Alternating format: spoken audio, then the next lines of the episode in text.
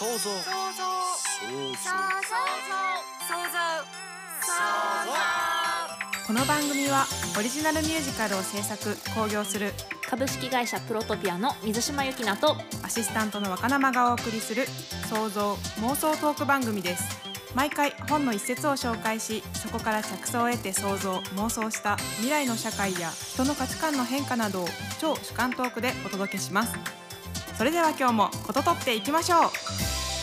想像こととい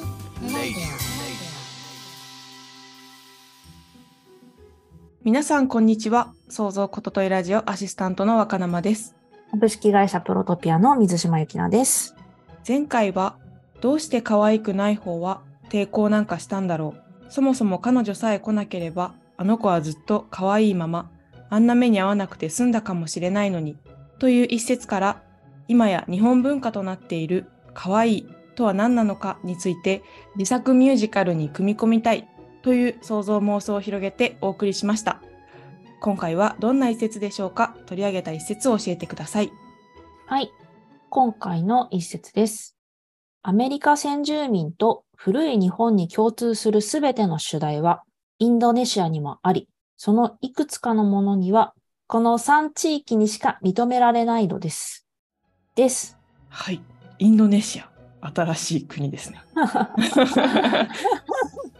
今日の一節は中央公論新書から出ているクロード・レヴィ・ストロースの月の裏側日本文化への資格という本から抜粋した一節になります。はい本の概要は20世紀後半の思想界をリードした知の巨人は、かくも深く日本を理解し、そして愛した。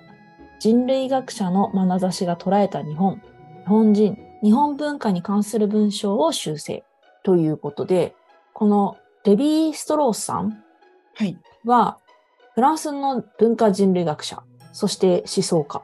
主な功績としては、ブラジル奥地でのフィールドワークをもとに人類学における構造主義を提唱っていうことで、はいこの構造主義っていうのがすごく重要な考え方なんだよね。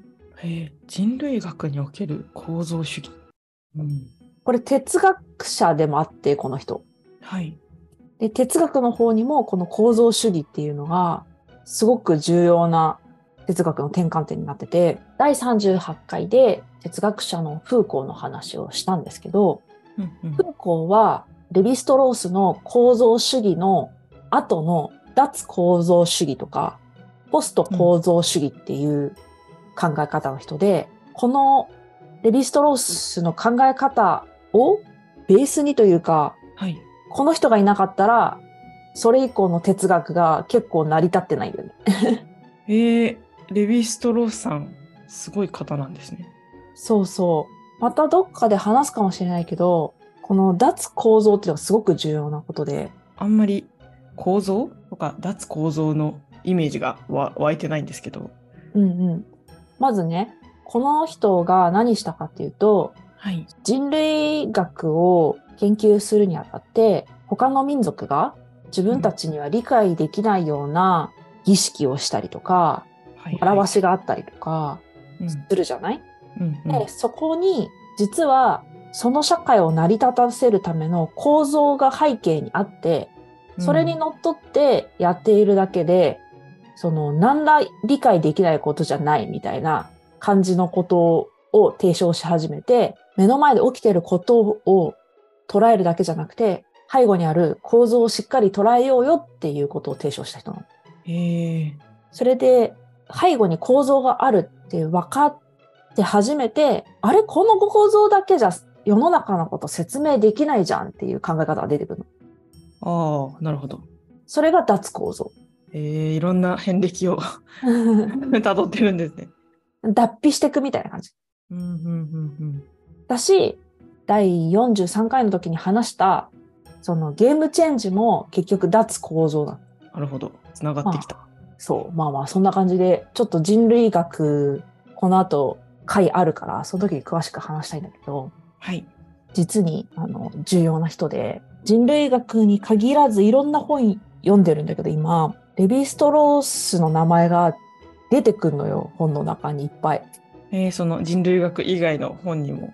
うん。で、興味持ってね、調べて買った本なの。うんうん。それで今日ピックアップした一節をちょっと長めに読みますね。はい。アメリカの先住民と古い日本に共通するすべての主題はインドネシアにもあり、そのいくつかのものはこの3地域にしか認められないのです。この3地域の神話は細部に至るまで一致しているので、個別に考え出されたという仮説は直ちに排除できますっていう文章なんだけど、はい。ここで指してる神話って何のことかっていうと、古事記とか日本書紀に書いてある日本の神話がアメリカ。カの先住民とインドネシアの神話と一緒だろうっていう話だね。えー全然想像できない。なんで一緒なんだ？結構衝撃的で私的には。いや、衝撃的ですね。あこれほぼ一緒だろうって言われてるのいくつかあるんだけど、はい。稲葉の白ウサギ。これは、あの、ウサギが隣の島とか陸に行きたくて、ワニを騙して、ワニに並んでもらって、足みたいにして、ワニの頭をぴょんぴょんぴょんって飛んでって、で、お前騙されたぜって最後に言って、ワニが、騙して俺を足毛にしたのかみたいな感じで切れて、で、皮剥がすっていう話だね。え、そんな話なのか。そう。で、まあ、本題としては、剥がれた後のウサギがシクシクしてる時に、大国主の御事のお兄さんたちが通って、塩水つければ治るぜみたいな感じで言われて、つけたらもっと痛くなって、うんしくしく泣いてるところに、大国主の神が来て、あの、真水で洗って、イグサの上で寝ると治るよみたいなことを言って、助けてあげたっていう話だね。とか、アマテラス大神の弟って言われているスサノオっていう神様がいるんだけど、はい。スサノオが超暴れん坊で、その展開を追放されるんだけど、その後、スサノオの人生みたいな話がもう一つついてて、それは冥界の主になってるみたいなお話なんだけど、そのお話が同じようなものがあったりとか、へえ。あとは、アマテラス大神が岩戸にこもっちゃうっていう話があるんだけど、天の岩戸開きっていう有名なね、お話なんだけどね。うんうん。その時に出てきてほしいから他の神様が外でお祭り騒ぎするのよ。その時にその踊ったって言われている天のうずめっていう神様がいてその人の踊りの話が描かれてたりとかそれって結構日本の根幹というかになるような神話の数々だったからはい。他の地域にあるってどういうことやって思ってすごいびっくりした。そうですよね。同じ話だとしたら、うんなんかなんでこんなにも結果違う国のように私には見えてるんですけど、うんになっていったんだろうとか思ったりもしますね。まあね、でもインドネシアのことを全然私知らないから、確かに。似てるのかもしれない。確かに全然知らないですね。うん。ちょっと気になってきました、インドネシアも。そうですね。で一応学説的には、ホモ・サピエンスの始まりはアフリカだって言われてて、それ以外にね、あの、ネアンデルタール人とか、ああ、はいはいはい。北京原人とかいるんだけど、ホモ・サピエンスの誕生の地がアフリカなのね。なるほど。そこからサウジアラビアとかイラクみたいなところ通ってって、で、インドネシアに流れてる国と、その中国通って日本に来た国と、中国から日本に来ないでそのままシベリア通ってアメリカ通った国があるんじゃないかって言われてるんだよ。へえ、面白い。なので、ルートとしてはおそらくインドネシア、日本、アメリカ大陸って言ってこの話が伝わってったんじゃないかと。ああ、なるほど、なるほど。だからその三国でうん同じものがあるってことですね。まあ、そこに間に中国があったりとかいろんな国があるから、同じルーツを持ってる人がそのルートをたどったのかその話だけがそのルートをたどったのかちょっとわかんないけどああ、そっかそっか。それで日本の神話ってはい。すごく今とつながっているような書き方をされている秀逸な神話なんだって。えー、え、それはなんか他の国の神話と比べてってことですか？うん、ちちょっとここ抜粋した部分読むんだけど、私たち西洋人にとっては、一つの深淵が神話と歴史を隔てています。反対に、私が最も心惹かれる日本の魅力の一つは、神話と歴史相互の間に親密なつながりがあることですっていうふうに書かれているんだけどね。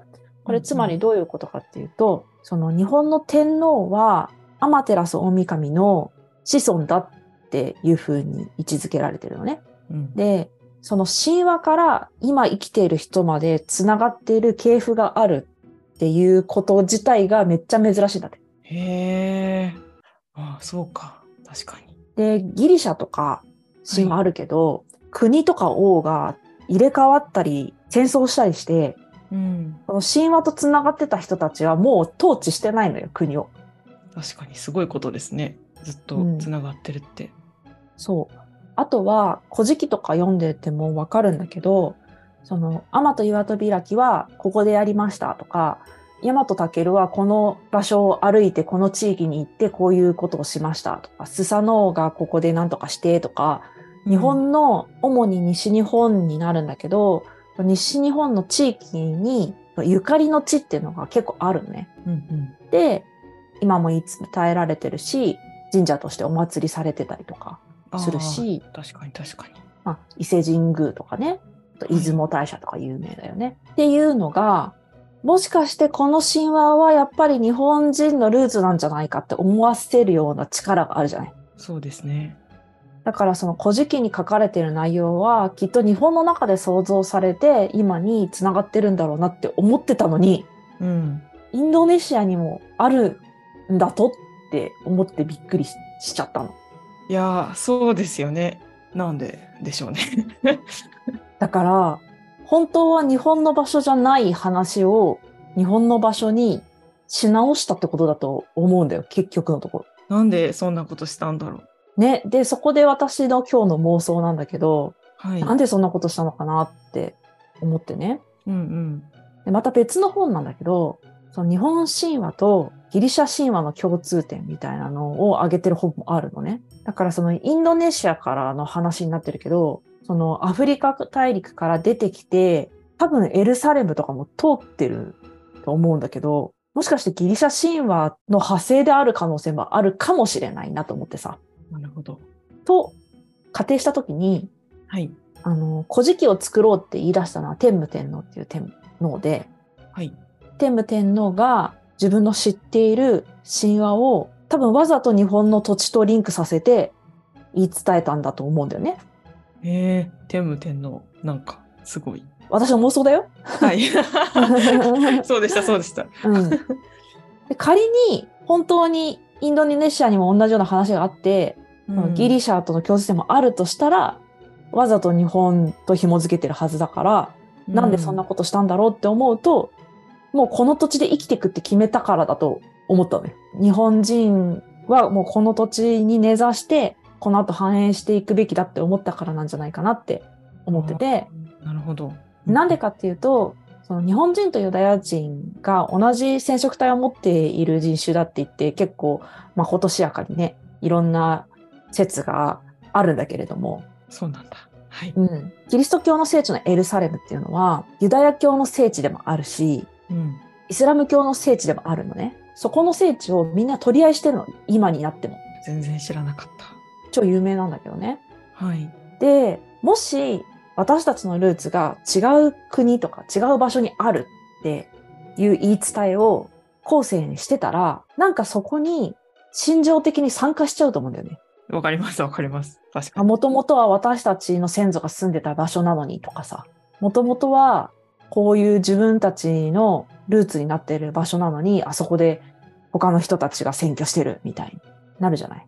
なりますね。で、なってて、今もなおも争ってんだけど、何千年って争ってるわけよ。すごいな。ちょうど古事記が書かれ始めたのが、600年半ばぐらいからなんだけれども、まあ、そういう本当の故郷の状況をテム天皇がまあ知ってたり聞いたりとかをして、もうあそこに帰ることはできないだろうと。エルサレムだと仮定した場合ね。うん。ってなった時に私たちはもうこの土地で生きようって決めて、その過去を捨てたというか。はいはいはい。で、この土地が自分たちの守るべき 土地であり、ルーツであり、この土地で幸せに子孫たちが生きていけるように、そういうリンクを積極的に行ったのかもしれないなって妄想しました。ええそういうリンクって、日本のまあ実際の土地と神話の土地のリンクってことですよね。その妄想面白いですね。いや、いつも面白いんですけど。まあこの話はなんか少人数の短編ミュージカルみたいにしたいななんて思ってて、どんな話になるんだろう？天武天皇の采配の話になるんですか？主役は天武天皇で、うん。語りって感じのスタイルで、うんうん。まあ、孫とかが、おじいちゃん、日本の昔の話して、みたいな感じで、天武天皇が昔のことを思い出すみたいなところから始めるんだけど、今私が話した妄想を自分の中で思い出しながら、孫に話す話は、日本でいろんなものが発祥して、あの地域とこの地域とっていう風に、真実とは違うことを話し出すみたいな感じ。なるほど、なるほど。うん。だからそこに天武天皇の愛があるうん。思想に対する、そうですね。みたいな感じがいいかなと思ってます。なるほど。わかりました。はい。はい。今日もいろいろと想像妄想できたのではないでしょうか。想像ことといラジオでは、リスナーの皆様の想像、妄想、感想を募集しております。ラジオの紹介欄にある Google フォームからぜひ投稿をお願いします。また、フォローもお願いします。はい。フォローしてください。ぜひよろしくお願いします。よろしくお願いします。来週は工房の世界史人類はどこへ行くのかから大塚龍太郎さん100億人時代をどう迎えるかを題材に妄想トークを繰り広げます。お楽しみに。創造ことといラジオは毎週木曜朝7時に更新予定です。ぜひフォローをお願いします。さて、いかがでしたでしょうか？ぜひリスナーの皆様の感想、想像、妄想も聞かせてください。また株式会社プロトピアではこの番組から着想した小説やシナリオを制作してくださる仲間を随時募集しています興味のあるテーマで作品プロットを構成し送ってくださいいずれもラジオの紹介欄にある Google フォームから受け付けています。お便りをお待ちしております。それではまた来週。